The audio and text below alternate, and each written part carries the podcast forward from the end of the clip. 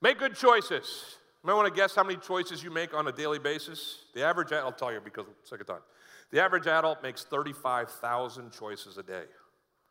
I don't know how they figured that out, who counted them, but that's what they say 35,000 choices a day. Most of them are trivial. Like, uh, uh, it's cold this morning, wear a coat. Some of you forgot, and you're freezing right now. Uh, uh I want to look nice this morning, wear this. I don't care how I look, wear this. Some of you fit into either one of those categories.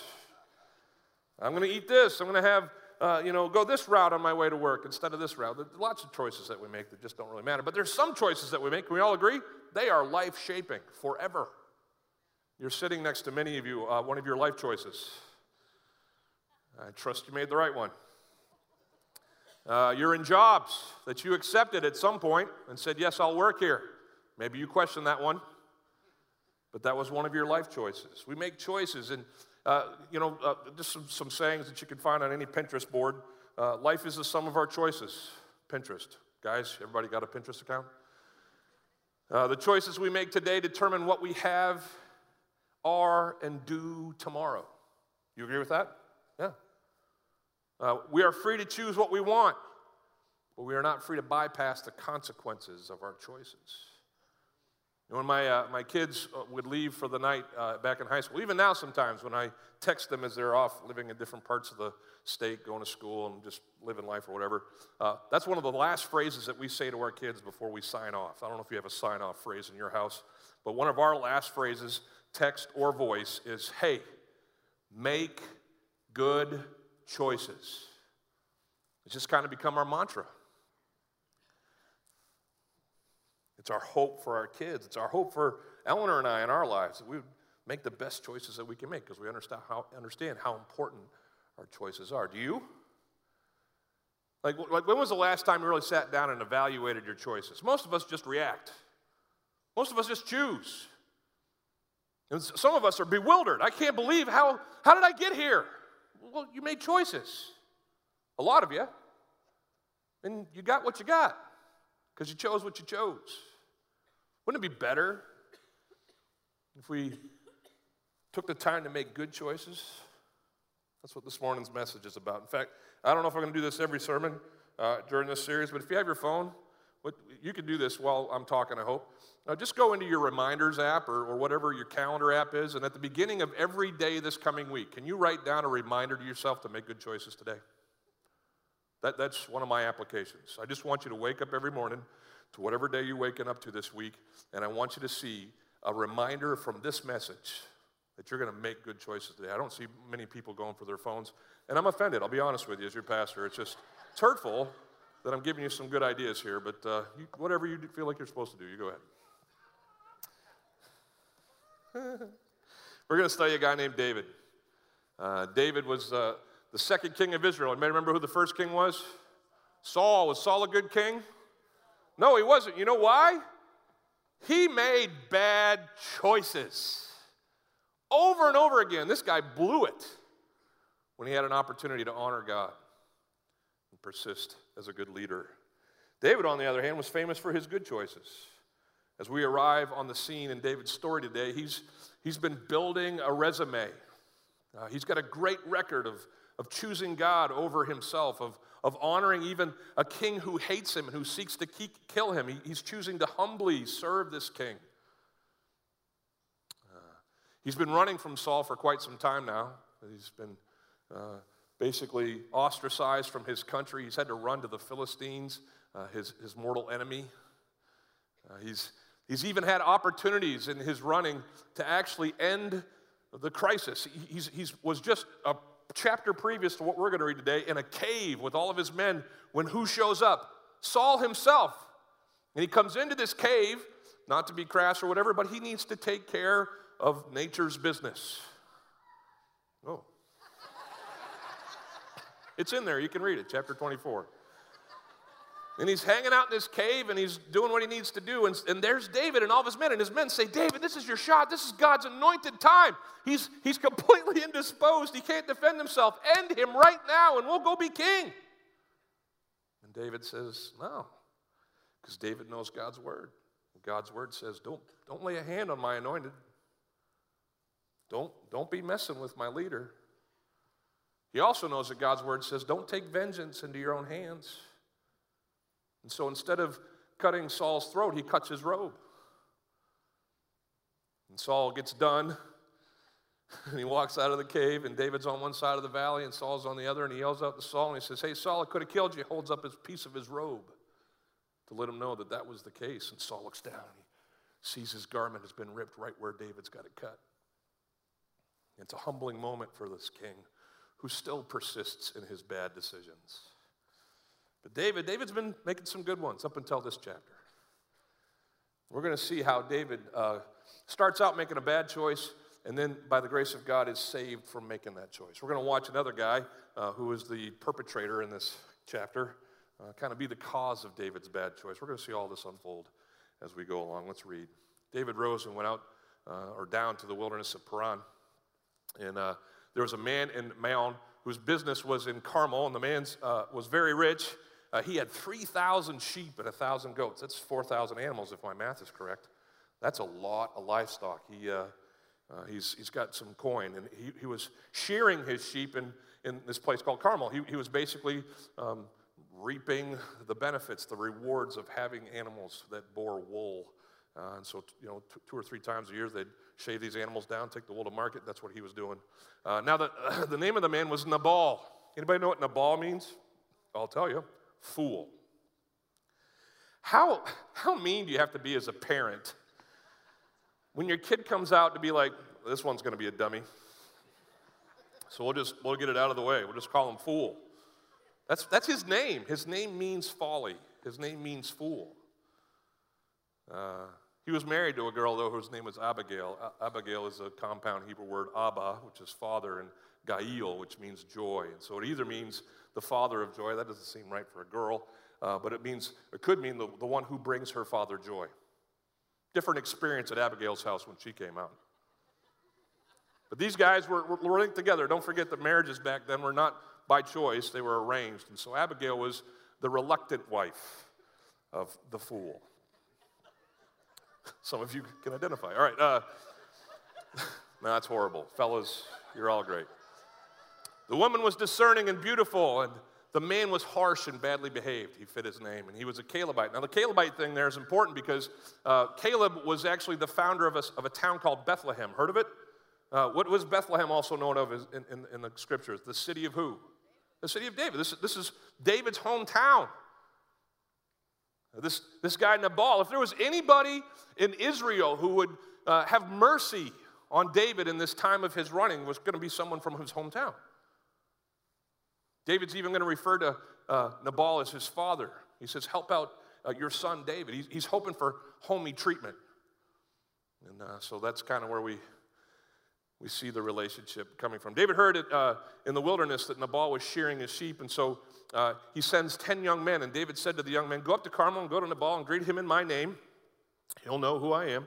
Uh, and thus you shall greet him. Peace be to you, and peace be to your house, and peace be to all that you have uh, a great conference of blessing. I hear that you have shears. Hey, just, you know, word through the grapevine, saw on Facebook, you're shearing your sheep, and, uh, and now your shepherds have been with us. Uh, I don't know if you knew this, and, and, we did them no harm. So, so these sheep, there's, there's 3,000 sheep, and they've got to spread out all over the countryside there in Paran, where uh, David's uh, you know, men have been posted up, hiding from Saul. And, and the whole time that, that Nabal's shepherds were out tending the sheep there, David never stole one sheep. It says that. He says, uh, Your shepherds have been with us, they've been in our region, and we did them no harm. We didn't, we didn't do anything to your shepherds. We were really kind to them.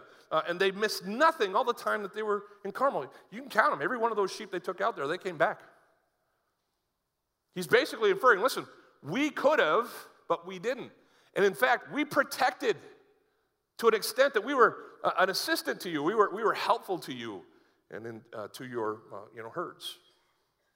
He says, Ask your young men, and they will tell you. Therefore, let my young men, since we were so good to you, let my young men find favor in your eyes, for we come on a feast day. We don't exactly know what feast it was, but apparently there was some celebration, probably something uh, that was going to bring honor to Yahweh. And so uh, they, they, they wanted to have the feast, even though they were ostracized in their own country, uh, but they didn't have the means to celebrate, to provide for themselves in this feast. And so he says, Listen, we've come on a feast day. Uh, David asks through these 10 guys, please give up whatever you can Whatever you have, have at hand, so that your servants uh, and your son David can have this feast. There it is. I'm your son. We're homies. We're tight. I've helped you out. How about a couple sheep? Nabal has a choice here. He's been given an offer. And a smarter man would have said, Sure, Dave. But we're dealing with a fool. It's a little Nabal in all of us, isn't it? Isn't there? And, and, and we are all prone to poor choices. Let's watch Nabal make his. You ready? Uh, it says in the next verse when, when David's young men came, uh, they said all this to Nabal in the name of David, and then they waited. Read there, they were made to wait. Nabal's like, I'm not, I don't want to, you just go over there. You ever gone into that business that won't uh, respond to you? I went into a, a, local fast food joint, and their drive through was really busy this night that I went in. And I stood at, at what is normally a place where you can take your order for what seemed like a way too long amount of time. And I finally said to the four or five people who are no more than 10 feet from me and paying no attention to me, I was like, hey, I know this is where, where you do business. Are you taking orders right now?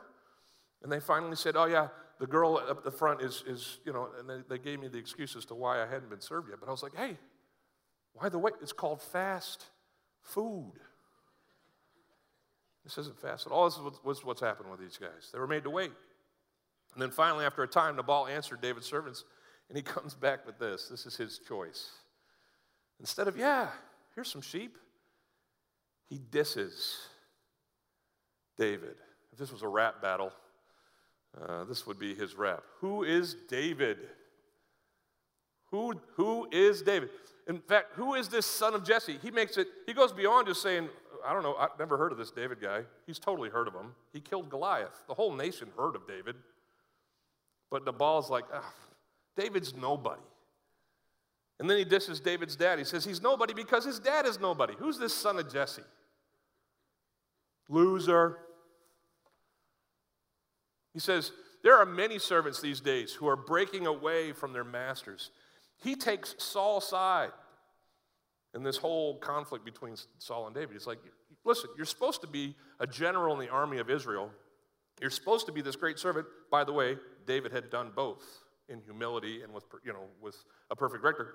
But he says, listen, Saul has filled all the newspapers with his tweets about how you are such an idiot, and how you are such a re- rebel, and I, I side with Saul.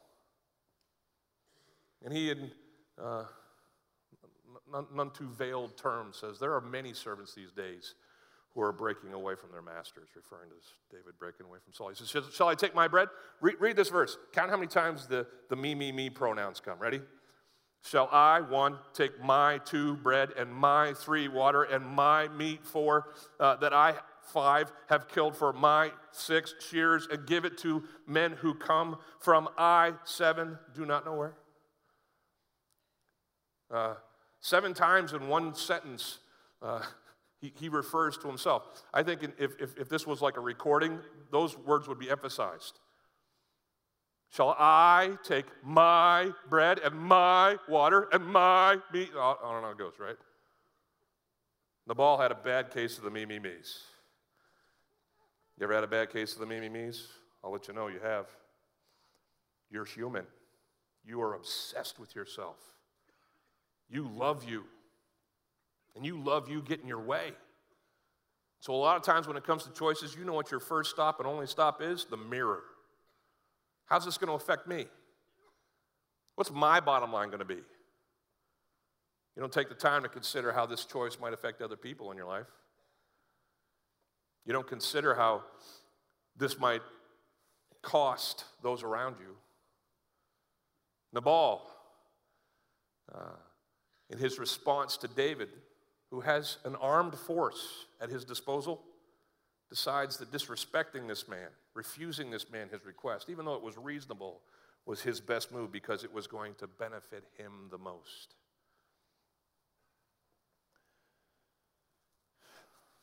He goes on, so David's men says, eh, turned away and they came back and told him all this. So David, David has been answered. David's answer from uh, Nabal is no thanks, no sheep for you. Next. David has a choice now. He's famous for making good ones. But here's a hard truth poor choices often produce other poor choices. Notice that in your marriage? Notice that when it comes to dealing with your boss? Notice that when someone sounds off on Facebook and you feel like, well, there's no real consequence in me saying something nasty back. It's just a typewriter with a screen. Yeah, poor choices just breed poor choices. One bad turn deserves another, it seems, right? David gets the news. Here's what he says He says to his men, Every man strap on his sword. This escalated quickly. We went from, you know, five or six sheep being in dispute here to David ordering his men to arm up. How many men? Everybody. Uh, he's not going for a show of force. He's not just going to take a few guys and say, listen, how about some sheep for real? Can we get some sheep? See the sword? Give me some sheep. No, we're way past the sheep now. He's like, seriously? That's what Nabal said? I'm out here running for my life from a crooked king. I've provided protection for him and his shepherds the whole time they've been taking care of these sheep. I just asked for a, some mutton. And he says, no. Everybody arm up. And every man did. They strapped on their sword. And, and David says, You know what? I'm not just going to order this, this consequence, I'm going to be at the front of the line. He leaves the safety from wherever he's hiding and he straps on a sword himself and he says, I'm going to go take care of business uh, you know, at the front of this thing. He says, I'm going to take 400 men. Little overkill here. 400 armed soldiers against a bunch of shepherds. Anybody want to guess how that's going to turn out? He leaves 200 behind to watch the baggage. Yeah. Anybody been there? Someone makes a bad choice, and your response is an equally bad choice, but you feel justified. If they get to be stupid, I get to be stupid. People invoke the me, me, me rule. Uh, they do like this car did uh, just yesterday after lunch. Ellen and I were having lunch yesterday, and over there by Sam's and uh, 60, it's just the worst traffic tangle in the world. And some guy decided, you know what, like, you know how you wait from the, from the sides to, to merge onto the main flow of traffic? He decides, you know what, it's more important that I get out here than anybody else does. So I'm going to go out to the one gap where everybody can turn left or right off of the, uh, what is it there, Gornto Lake Road. And I'm, I'm just going to kind of jam my vehicle into both lanes so that nobody can pass.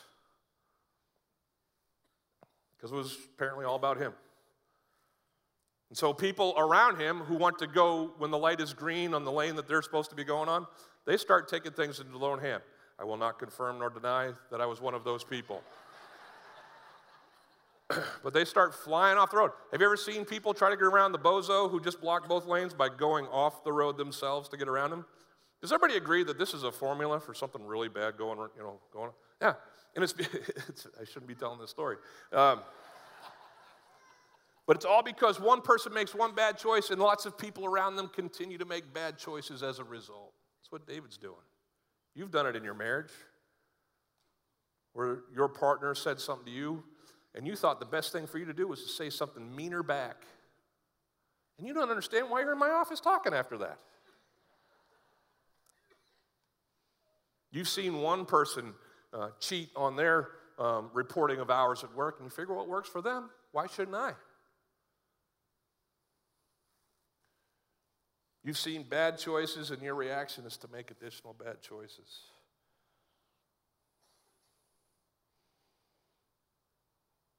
Can we talk about poor choices just for a second? What makes a poor choice a poor choice? Three things at least. There's probably more, but these three things. First of all, it's rash. If you've made a poor choice in your life, it, it, it maybe not all of them, but probably a lot of them you made fast. David's been famous for making good choices. You know what? If you read through the, uh, the book of 1 Samuel and all the stories about David, almost every time it comes for, uh, time for him to make a choice, you know what his first move is? Knees. He bows before a holy God, says, God, what do you want? Tell me what to do. He prays. I'm not saying that you haven't made bad choices after praying, because a lot of times, even if God says no, a lot of times we could say, No, I hear you, God, but I'm going to do it anyway. but I would say that if you've made bad choices, a lot of them were made without you ever consulting God or ever consulting someone else. They were rash, they were quick, they were on the spur. The second thing that makes a poor choice a poor choice is that it's wrong. In this situation, David is wrong. The same thing that he had been uh, right about just a chapter before about not taking vengeance, the same thing that kept him from running his sword through his rival king, was now the thing that he was choosing uh, to invoke his right, his entitlement. He's had enough, that's it. And he's going to go and offend God's word. You know what it says in Leviticus chapter 19, verse 18, and also in Romans chapter 12? It says in Leviticus, yeah, go, you shall not take, what's it say? This is Torah. This is the Old Testament law. David knows this rule. He loved the scriptures. He sit, he'd sit as a shepherd and just sing songs about the scriptures uh, and about his God. He knows that he should not take vengeance or bear a grudge against the sons of your own people, but he should love his neighbor as he loves himself. He knows he should forgive Nabal. He knows what he's supposed to do, but poor choices don't take into account the right just says, No, this is what I want. This is how I feel. This is what he deserves. Poor choices are rash. Poor choices are wrong. Poor choices ultimately wreak havoc on the future. Like we said at the beginning of our sermon, you have the right to make whatever choice you want, but you don't have the right to duck the consequences of that choice. They're going to happen. You're going to make your bed, and you're going to have to lie in it. It's the whole premise of the Back to the Future movies, right? You know, why did Marty McFly have to get in, or not Marty, what's his name? Doesn't matter. Why do you have to get in the DeLorean and go back in time? Because some poor choices were made. Things were at risk of not being what they were in the present if you didn't change them in the past.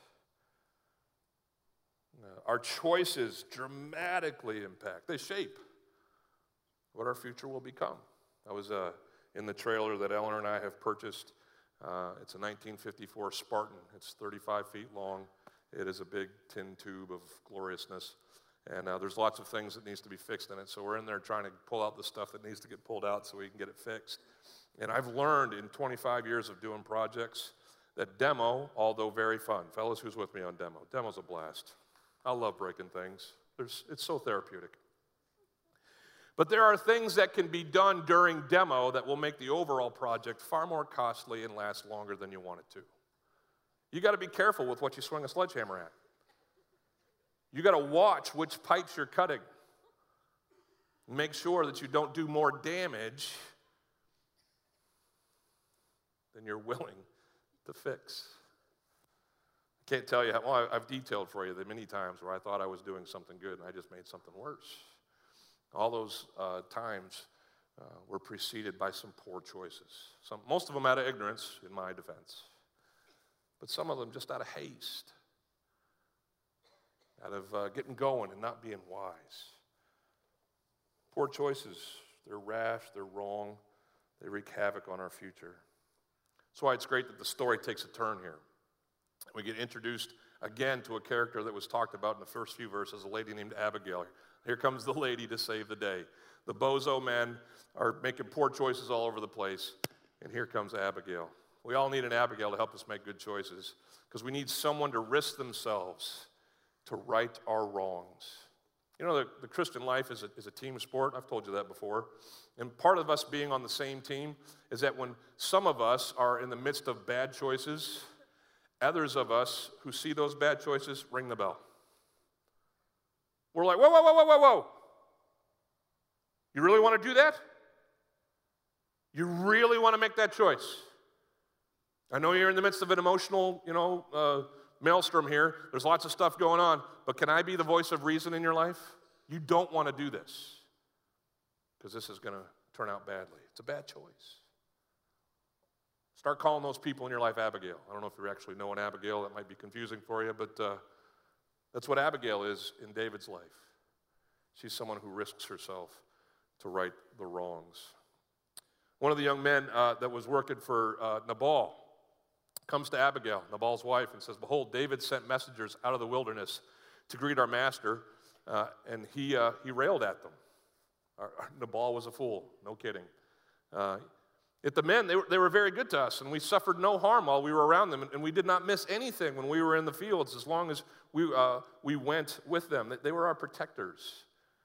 Uh, they were a wall to us both by day and by uh, night, and, and while we were with them uh, keeping the sheep, they, they, they took care of us all the way. Now, therefore, know this and consider what you should do, for harm is determined against our master and against all his house, and he is such a worthless man that no one could speak anything into his This is, you know, how your employees talk about you bosses out there. Yeah, no, uh, I hope not. I hope that's not true. But uh, can we at least give this guy some credit for ringing the bell? He goes to someone who can help and he says, Listen, David's armed up, man. He's got 400 men heading our way with swords. This is not going to be a good day. Somebody's got to do something. You know, uh, he, he, bends over to the droid and says, You're our only hope, Abigail Wan, right? I mean, it's, it's, it's, it's, uh, that's stupid. I didn't say that last night. So Abigail has a choice. Third choice in the story. What does Abigail do? Here, here's what she could have done run, put some distance between her and the fool. Okay? She could have done nothing, which, by the way, for women in the Middle East at this time, that was probably the default action. You, you didn't tell your husbands anything, you didn't act without their say so on anything. But thankfully, Abigail did neither of those. It says that Abigail made haste. She leapt into action. She went to Publix. She got 200 loaves. Probably those Hawaiian rolls, those are delicious. Two skins of wine. I don't know how you feel about that, but that's what she got. She got five sheep that had already been prepared. They were hanging in the butcher shop there on their property. She got five seahs. It's about 45 pounds of parched grain for them to make additional cakes after the dinner was done, and 100 clusters of raisins, because you got to have the fruit group represented, and then 200 cakes of figs, donuts for dessert. She laid them all on some donkeys, and she said to her young men in verse 20, she says, Go on before me. Behold, I come after you. Tell David not to kill anybody yet. I'm on my way. But she did not tell her husband, Nabal, which was, according to custom and culture, an offense. But according to the situation at hand, wisdom. She does all of these things so that calamity and destruction does not take place. She rode on her donkey and she came down under the cover of mountain. Behold, David and his men came down toward her, and she met them there. She was a hero. You ever think about heroes? Who are heroes? Heroes are people who do something that sacrifices themselves for the sake of others. And the, the body of Christ is full of potential heroes when it comes to the choices that Christians make. Because we're all prone to making bad choices, and every one of us needs to be in relationship with someone close enough so that that someone can be our, our Abigail and be a hero in our life. Head us off at the pass before we make a bad choice. That's what Abigail's doing. I mean, certainly it's partially self preservation. She's a member of the household of Nabal, and David's coming with some swords. But she also, as we're going to see, is interested in the story of David moving forward. She's a hero. She's like my sister when I was in middle school. My sister bravely told me that I shouldn't wear the Mork from Ork rainbow suspenders with the rainbow belt to school. Suspenders and a belt, first of all, just bad. But that were, they were both rainbow colored. Back in those days, it would have been fashion suicide. It was just horrible. And so before I went to you know seventh grade for the first day, she said, "Whoa, cowboy! Before you get on the bus, lose the suspenders and the belt. Wear this instead." She's my hero. The guys on the 15, 17 to Paris. You're like, what's that? It's a train. A couple years ago, these soldiers were vacationing in Europe, and uh, they're on this train to Paris, and uh, uh, a terrorist gets up, and he's going to take over the train, do I don't know what kind of unthinkable uh, things to the inhabitants of the boxcar, and Spencer Stone and Anthony Sadler and Alex Skarlatos, if I'm saying that right, leapt into action. They took this guy down, made the news. Clint Eastwood made a movie about it. But what makes them a hero? Disregard for themselves, and an interest in things moving in a better direction. Abigail, without regard to herself, throws herself into the story. And she's someone, like we all need, who points out the poverty in a poor choice. We need someone in our lives to point out the poverty in our poor choices. When Abigail saw David, it says in the story, uh, she hurried and got down from the donkey and fell before David on her face, and she bowed to the ground and she fell at his feet and she said 153 Hebrew words. This is the longest dialogue or diatribe of a woman in all of the Old Testament scriptures. She says these things. She says, On me alone, my Lord, be the guilt. She's all apologetic for something she had nothing to apologize for. remember that. That's, that's good. Start with the sorry. Uh, in, in, lots of things in life, it'll, it'll get you far. Please let your servant speak in your ears and hear the words of your servant, she says. Let, let not my Lord regard this worthless fellow. Again, pounding on Nabal, but I guess, you know, shoe fits. Uh, uh, for as his name is, so is he. Nabal is his name, and folly is with him. But if, if I, your servant, did not see the young men, oh my Lord, uh, whom you sent, she's, she's basically acting like a manager at a restaurant where, where a, a server has given really poor service to a particular table, dumped a whole pot of coffee on them, right? And, and what's the manager's job in that situation? Had nothing to do with the crime, but comes up and they're there to make everything better. Oh, I should have been here. I should have never let Trudy serve you. I know she's got the coffee pot thing, you know, trouble. And, uh, you know, let me comp your meal. And if, if, you're, you know, blessings on you if you're a manager like that in a restaurant or in any business. If you're uh, the owner of a business, you know, you come behind and have to fall on your sword for all kinds of things that you had nothing to do with. That's what uh, Abigail's doing here. But now it gets interesting. Now then, she says, My Lord, as the Lord lives, lots of lords here, but if it's lower, lowercase Lord, it's David. If it's uppercase, it's Yahweh. Okay? Everybody clear on that? Uh, she says, My Lord, as the Lord lives and as your soul lives, because the Lord God has restrained you. From, this is so great. Get this. Because the Lord God has restrained you from blood guilt and from saving with your own hand. Now then, let your enemies and those who seek to do evil to my Lord be as Nabal. Here, does everybody see what she just did? She starts talking in the past tense. Did you see that? as the Lord has restrained you. What's David on the way to do? Cut down the whole household of Nabal. He's going to kill everybody. But here comes Abigail, Abigail, and she's talking in the past tense. Like this has this, the Lord has already gone before me and he's restrained you. From what? From blood guilt. He's kept you from breaking his own laws. I'm claiming that, Abigail seems to say. I'm saving you from your own hand. She says, And now let this present that your servant has brought to my Lord be given to the young men who follow my Lord. And she says, Hey, I went to Publix. Here's your food. But before that, she says, Hey, David, I'm trying to save you from yourself. You're going to blow your kingship. Everything that you've worked so hard to preserve in one choice can be undone. Isn't that the case in life? Just one bad choice can ruin everything that we've worked hard to achieve. We need someone to present the possibilities a better choice can bring. It says in verse 28 Please uh, forgive the trespass of your servant, for the Lord will certainly make my Lord a sure house. He's going to talk about a, a preferred future, not a future that has on David's record the blood guilt of this fool Nabal. No, listen, if you had this direction, things could be so much better. Uh, for the Lord will certainly make my Lord a sure house, because my Lord is fighting the battles of the Lord, and, and evil shall not be found in you so long as you shall live. If men rise up and pursue you, uh, uh, and, and, and, they seek uh, your life, the life of my Lord shall be bound in the bundle of the living. It's basically Hebrew meaning uh, the scroll of the living or the book of the living. Uh, in, in, the care of the Lord your God. God will take care of you. You don't have to t- take things in your own hands. God will preserve you. The lives of your enemies, and this is so great. She says, the, the, lives of your enemies, uh, he shall sling out as, the, as from the hollow of a sling. She, she totally goes object lesson. What's David famous for? Sling. He threw a rock at a big tall guy. And Israel won, you know, a war. And, and she says, David, you don't want to go and kill Nabal. You're going to ruin everything. And don't forget, you're on this path. You're God's anointed. You're, you're, you're going to be the Prince of Israel. You've already seen God at work in your story. May He take all of your enemies and throw them from you like a rock from your sling.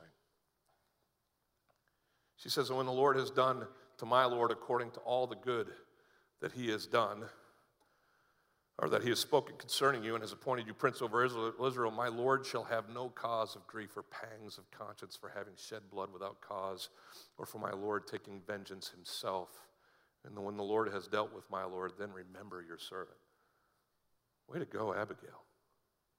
And she didn't just remember the groceries, she said some incredibly life altering things that kept David from making a horrible choice. David says to Abigail, Blessed be the Lord, the God of Israel. He, he knows from whom she comes. Blessed be God who sent you this day to meet me. Blessed be your discretion, the next verse says, and blessed be you who have kept me this day from my blood guilt and from avenging myself with my own hand. For as surely as the Lord, the God of Israel, lives, who has restrained me from hurting you, unless you had turned and come to meet me, and truly by morning there had not been left, uh, truly then by morning there would not be left uh, to Nabal so much as one male. I was killing everybody. Then David received from her hand what she brought, and he said to her, Go up in peace to your house. See, I have obeyed your voice, and I have granted your position. I don't have time to read the whole story, but you want to know how it ends? Nabal has a stroke. It's in your book. Read it. He strokes out. Ten days later, he's dead on his own. You know how he strokes out? He was drunk. He was too drunk for, for Abigail to even talk to him. And the next morning, when he sobers up, she comes to him and says, You know how close you were to dying? David was going to come and kill you and every male in your house, and, and, and God you know, strikes Nabal down with a stroke. Ten days later, he's dead on his own. Is God our protector? Is God our avenger? Yeah. You know what happens to Abigail? David marries her. And they live happily ever after. Pretty good story, right? But how does it become the story? Well, it starts with some really poor choices one by her fool, and one in response by the king. But she sticks her neck out. She becomes a hero. She says what needs to be said. She points out the folly in David's choice. She, she says, Listen, this is your option. It's like us when we were raising our kids. We used to tell our kids, Hey, listen, you got a choice right now. You can either clean up your room, all right? And, and if you clean up your room, you can come out with the rest of us and have an ice cream sandwich. It's going to be great. Or you can choose not to clean up your room and you're going to spend the rest of the week in it. Your choice. What do you want to do? She paints that picture for David and says, Hey, man, you can have God's blessing or God's curse. And David wisely, this is the key to the story. Everybody in here who's got an Abigail in your ear, heed David's example. He wisely listens to the messenger from God, and he is saved from the destruction of his own hand. Pray you wake up every morning this week to that reminder to yourself. Make good choices. But I also want to ask you to do one more thing. If you want on your phones, because they got note apps on there, just in a, you know, writing on your bulletin or whatever, can, can you write down who the Abigails are in your life? Who's your Abigails? Who are your Abigails? Maybe it's your husband or your wife. Maybe it's a good friend, you know, someone uh, that you uh, respect spiritually and, and relationally, just, you know, love them, and, and, and they have your ear. And God has used them in the past to keep you from making some bonehead move that was going to wreck your life. Who's your Abigails? Uh, added to that, who needs to be someone who is your Abigail? Who's someone who's been talking to you that you just haven't been paying attention to? Because you're like, nah, way smarter than you. Or maybe they're saying it to you, uh, this isn't a message about that, but maybe they're saying it to you in a way that's naggy. It's mean. Can we all agree that there's some truth in even the worst packages? And there might be certain people that, even if they're coming about it the wrong way, you still need to listen to because God's trying to speak through them, even though they're kind of messing it up with their delivery. Who's your Abigail's? And then who needs, who needs you to be their Abigail? There's someone in your life right now who is making bad choices. You know it, everybody else around them knows it, and nobody's saying anything. It's time for someone to speak truth in love But maybe it's you, and you need to be someone's Abigail today. You need to have the conversation. Hey, man, the way you're living, this choice you're making, the, the, the, the, things that you surround yourself with in life, it's just, it's not God honoring. It's not good for you. It's not good for us. And something needs to change. I love you. I want to be a help to you. Let me be your Abigail. Proverbs 27 17 is a famous verse. I'll leave you with it. Iron sharpens iron, and so one man sharpens another. Who's heard that one before? We usually don't know the verses around the big verses, though. Can I share with you what the next verse says? Verse 18 says, Whoever tends a fig tree will eat its fruit, and he who guards his master will be honored. The iron sharpening iron thing, yeah, everybody, you know, make sure you're you know, saying the things that need to be said in each other's lives will, will benefit from. But what it says there is listen, you who goes and tends the fig tree, you get to eat the fruit. You who tends or guards his master, you're going to get the honor. Every, listen, what's he saying? This proverb's saying to us that as everybody helps everybody make good choices, everybody wins. If people just kind of put their head in the sand and hope that someone will just come to the conclusion themselves and make the right choices, we continue to lose every time in those situations. May God grant us the grace to make good choices. May God grant us the courage to help others make good choices. And may God get the glory for the good choices in our lives. Amen. Let's pray. Lord, thanks so much for your word, for a chance to open it today, and to be reminded of what could be the most fundamental, rudimentary thing in, in all of life. Everything got just completely out of whack in Genesis chapter 3 when the first humans made the first bad choice. And then we've been making bad choices ever since. God, would you save us from ourselves? Would you lead us away from the rash and the wrong? Would you, would you help us make choices that honor you and sustain ourselves? Would you, would you help us be a help to other people? Not in a nagging, condescending way, but in a loving, speaking truth kind of way. So that together we get less like we used to be and more like who you are. So that together as a church, there's, there's a pervasive purity, uh, a group of people making good choices, so that as we make good choices, your light shines in our community. More people are drawn to you, and they make the greatest choice ever of, of following in faith uh, your Son, Jesus Christ.